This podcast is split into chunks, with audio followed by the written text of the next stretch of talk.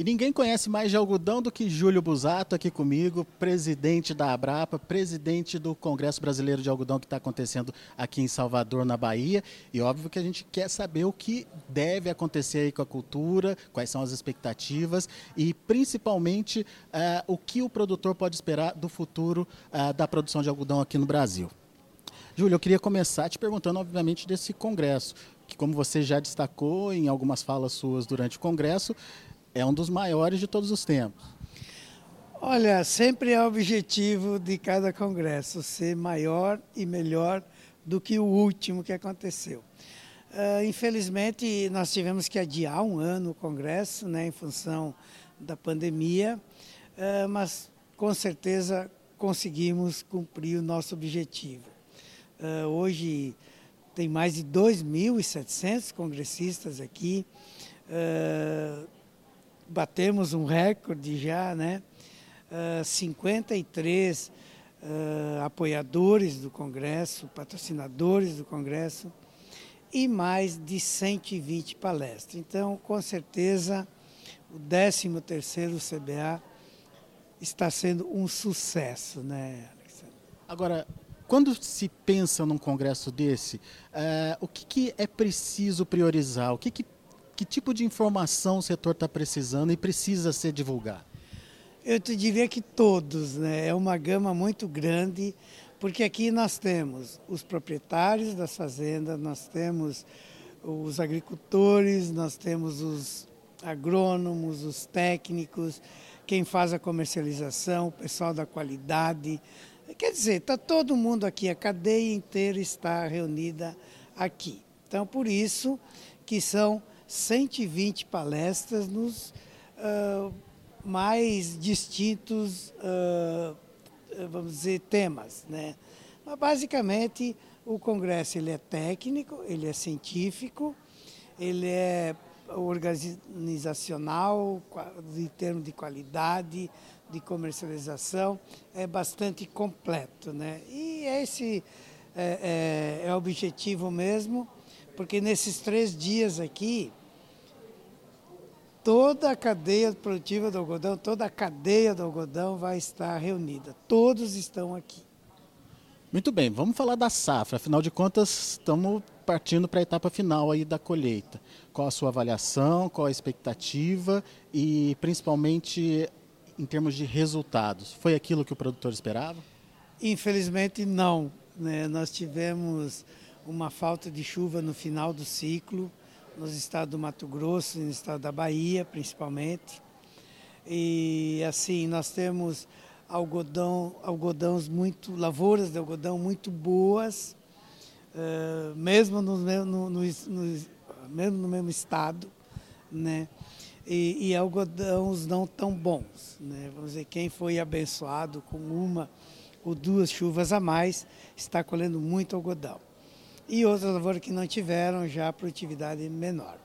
De qualquer forma, nós fizemos agora pouco mais de um mês a reunião da Câmara Setorial do Algodão do Ministério da Agricultura, a qual eu sou presidente, e nós estamos estimando uma safra de 2,6 milhões de toneladas esse ano, diferente das 2,8 que tinha sido estimada no início, nós perdemos 200 mil toneladas de algodão, infelizmente. Agora, o, os produtores já tinham comercializado grande parte desse algodão a bons níveis de preço. Né? Então, uh, isso ajuda bastante, porque mesmo com as baixas produtividade, a cultura do algodão, uh, exceto alguns casos, né, vai ter uma rentabilidade mesmo que ela seja pequena. E, e, qual que foi a média de negociação? O senhor tem ideia?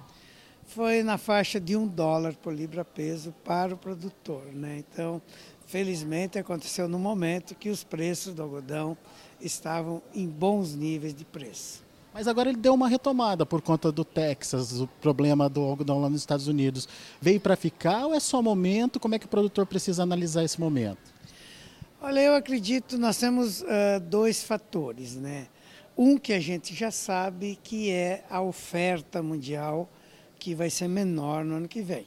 o Brasil perde 200 mil toneladas e os americanos devem perder alguma coisa em torno de meio milhão lá no final, pelo que está se vendo. Então, de qualquer forma, a oferta de algodão para o próximo ano vai ser menor do que foi o ano passado. A grande questão é assim, e o consumo como vai ficar? 2019, o mundo consumia 25 milhões de toneladas de algodão. Hoje, 27 milhões de toneladas. Houve um crescimento, né? E vai se manter ou não, dependendo de, de se o tal do fantasma da recessão mundial se confirmar. Estamos torcendo que isso não aconteça, né? Uh, para que o mercado pelo menos se mantenha. E aí sim nós vamos manter esses bons níveis de preço. O algodão ele é mais vulnerável a essa questão da recessão mundial? Sim, porque assim, primeiro as pessoas priorizam a alimentação, uh, depois energia e o algodão, vamos dizer assim, está lá na terceira, quarta opção. Né? Então, uh, se houver uma recessão, se houver uma diminuição no consumo, uh, aí talvez haja um equilíbrio. Né? Mas eu acho que nós temos que olhar mais distante. Né? Não é só esse ano, o mundo com certeza vai resolver essas questões e o Brasil tem como é o, o, o tema do Congresso aqui uma grande oportunidade uh, para o futuro. Pois é, nesse ponto que eu queria é, ouvir o senhor, principalmente é, na questão do momento. É hora de investir na cultura, é hora de ampliar a área, é hora de trabalhar com produtividade, enfim. O senhor, como cotonicultor, o senhor, como presidente de uma associação que representa os produtores, qual a sua orientação? Olha, eu acho que não é hora de investir uh, fisicamente em equipamentos, máquinas e tal. Em termos de produtividade, sim, mas isso é o que nós fazemos sempre, né? Isso eu diria que é uma obrigação já, né? E, mas assim, olhando para o futuro, eu acho que o Brasil tem uma grande oportunidade com o algodão. Eu estive agora numa missão vendedores, nós fomos uh, para o Paquistão, fizemos reunião com a indústria do Paquistão, uh, da, fizemos com uh, a Turquia, visitamos indústria lá na Turquia, fomos à Indonésia, Tailândia e Bangladesh. E agora recebemos uma, na missão Compradores 21 uh, eh, empresas lá da Ásia uh, que juntas representavam a compra de 900 mil toneladas de algodão, que é metade do que nós vamos exportar o ano que vem. Então a percepção que se tem é assim, uh, o mundo no futuro vai precisar de mais algodão. E o país que tem condições de ampliar a produção de algodão é nós aqui no Brasil. Nós dobramos a produção brasileira nos últimos cinco anos e podemos fazer novamente. O que nós precisamos para isso? Rentabilidade da cultura e mercado. E por isso que nós estamos trabalhando muito uh, no, no, no plano Cotton Brasil, que nós temos um escritório nosso lá em Singapura, junto com a PEX, com o MRE, através das embaixadas, seus embaixadores, com a NEA, com um apoio enorme da nossa ex-ministra Tereza Cristina, que nos deu, e agora com o ministro Marcos Monte, at através dos adidos agrícolas que estão lá. E, e nós estamos levando essa mensagem com o algodão que o brasileiro tem quantidade, qualidade, rastreabilidade e sustentabilidade. Essa mensagem ela já foi absorvida, na opinião do senhor, ou ainda tem que trabalhar mais esses mercados? Olha, já, já foi absorvida, mas tem que trabalhar mais esses mercados. Eu vou te dar um exemplo assim, nós chegamos à Indonésia, fomos visitar uma indústria lá, aí tinha os proprietários que estavam lá, nos receberam, e aí visitamos a indústria. Eu perguntei uh, como é que é, quanto você compra de algodão brasileiro? E ele me respondeu 100%. Digo, quanto? 100%. Ué, mas como assim? Não, olha, eu conheci o algodão brasileiro em 2017, eu visitei o Brasil em 2018 na Missão Compradores e aí eu vi como e por quem é produzido o algodão brasileiro, o trabalho que vocês fazem em termos de qualidade, em termos de, de cuidados e de preservação. E eu passei a comprar 50% do algodão e hoje compro 100% do algodão brasileiro e estou muito contente. Então, é, claro que esse é uma raridade, né? mas a Indonésia já importa 40% do algodão brasileiro. Só que quando nós fomos a Bangladesh, Bangladesh importa somente 10% do algodão brasileiro. E deve importar o ano que vem 2 milhões de toneladas de algodão, que é mais do que nós vamos exportar. Então nós temos um espaço enorme para crescer. Levando em conta esse potencial de 900 mil toneladas aí uh, dos compradores, como é que a gente precisa ampliar essa nossa produção? É, em termos de produtividade, precisa aumentar e tem teto para aumentar essa produtividade? Tem potencial de aumentar a produtividade? Tem. Eu acho que nós temos duas coisas. Nós temos clima e nós temos tecnologia. Né? E nós temos lavouras já, talhões de lavoura chegando até 500 arrobas por hectare. Né? E a média brasileira é 270, 260 arrobas. Então, quer dizer, tem muito para crescer ainda. E nós vamos crescer, porque se você olhar para trás, o gráfico da nossa produtividade ele vem crescendo e vem crescendo bastante. Tanto que nós aumentamos a produção de algodão, aumentando pouco a área ao longo do tempo. Né? Isso não quer dizer que nós não possamos aumentar a área, porque nós temos áreas disponíveis para isso. o senhor estava falando que a produtividade média do algodão de sequeiro brasileiro é uma das maiores do mundo. Olha, nós temos a maior produtividade de algodão não irrigado do mundo. Né? Nós conseguimos colher no mesmo hectare o dobro de pluma do que o nosso colega produtor norte-americano consegue colher. Então isso vem de onde? Vem do clima, que nos ajuda, mas vem muito dessa tecnologia que foi criada. E como que foi criada essa tecnologia? Olha, são três décadas, né? Eu acho que tudo começou quando os produtores de algodão, os agricultores se uniram através de suas associações estaduais, e que são nove, coordenadas pelos programas da Abrapa. Então, nos unimos com a Embrapa, Universidade Pública, Universidade Privada, fornecedores de insumos que trouxeram gente de tecnologia de fora para nossas propriedades. Criamos fundações de pesquisa, instituto de pesquisa. Os produtores têm suas estações de pesquisa dentro de suas propriedades. Então, juntamos tudo e chegamos uh, nessa, nessa tecnologia que nos dá essa produtividade. E o nosso sistema de produção, por ser Uh, hoje, 96% do algodão é produzido no Cerrado, quase 70% na segunda safra. Então, nós, o produtor planta uma soja, colhe rápido, planta algodão. E no outro ano, ele planta na mesma área uma soja, planta um milho, planta um capim no meio do milho, que em alguns lugares até para engordar umas vaquinhas lá, ou então fica só para uh, matéria orgânica. Então, nós estamos aumentando o teor da nossa matéria orgânica do solo, aumentando a biovida dos nossos solos e, e cada vez mais as nossas produtividades estão aumentando. Então, tenho certeza que a cultura do algodão ela vai ter, vamos dizer assim, um caminho brilhante né, daqui para frente aqui no Brasil, porque ela nos interessa muito uh, como produtores. Esse sistema que eu te falei, e o algodão, por ser uma cultura extremamente exigente em fertilidade, ele exige uma quantidade grande de fertilizantes, o que nesse ano vai ser ruim, né, pelo preço dos fertilizantes.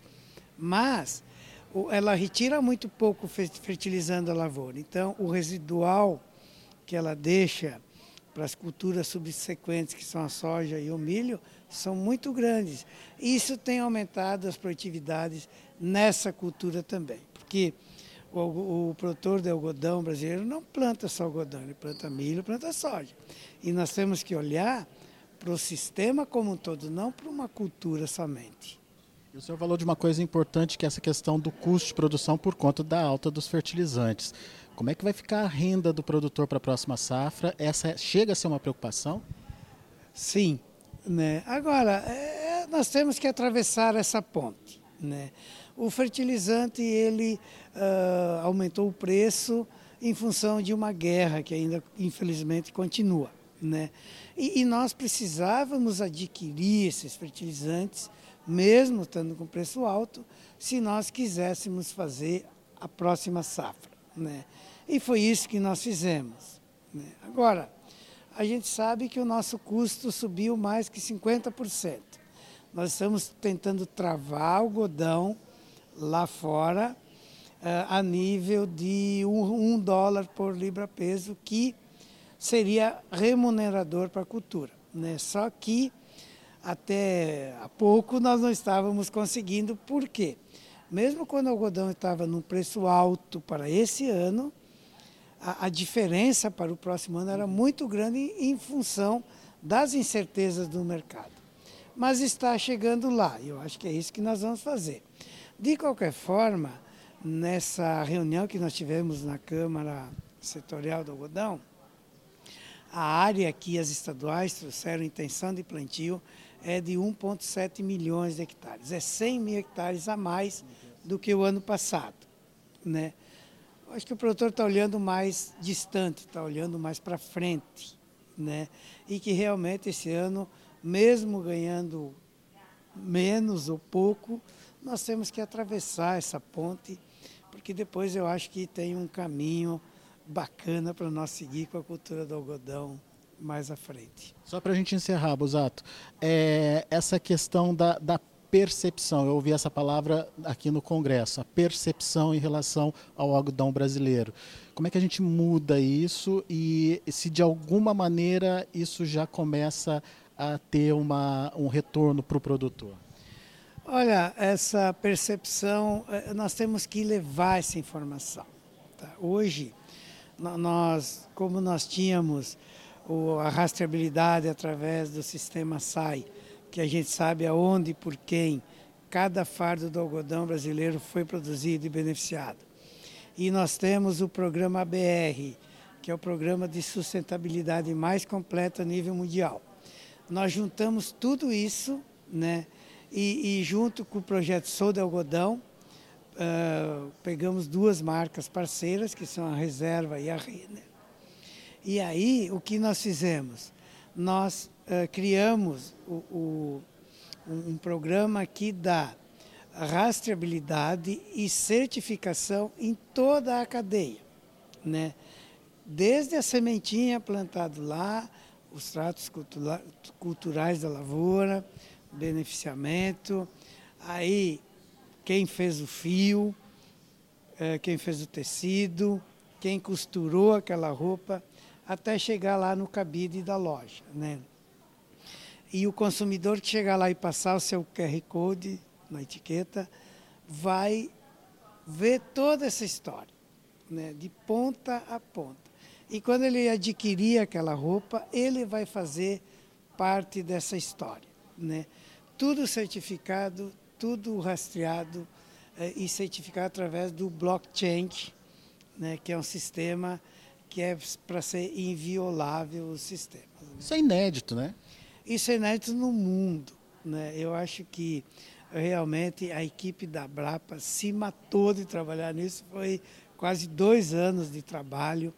Uh, agradecer aqui os nossos apoiadores que acreditaram, a Renner e a Reserva, né? e a indústria têxtil, né? quem faz o fio, quem faz o tecido, que entendeu a importância disso. Foi um programa que a Prapa conduziu e que é o primeiro a nível mundial. Ninguém tem isso. Né? Saímos na frente. E, e você acha que vai ser suficiente para a gente inverter esse jogo em relação às fibras sintéticas ou ainda vai ser uma briga difícil?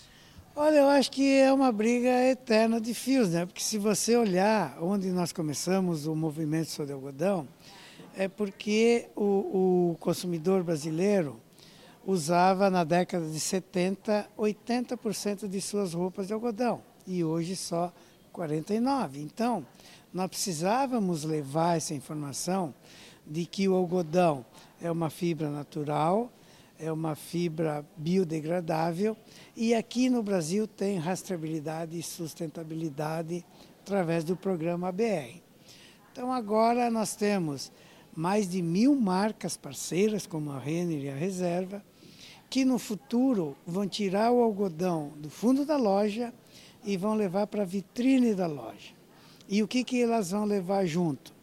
Vão levar rastreabilidade e sustentabilidade através do programa Algodão Brasileiro Responsável. E aquilo que o Busato falou, a possibilidade do consumidor de estar tá integrado a esse processo todo de produção, é uma aproximação aí com o consumidor.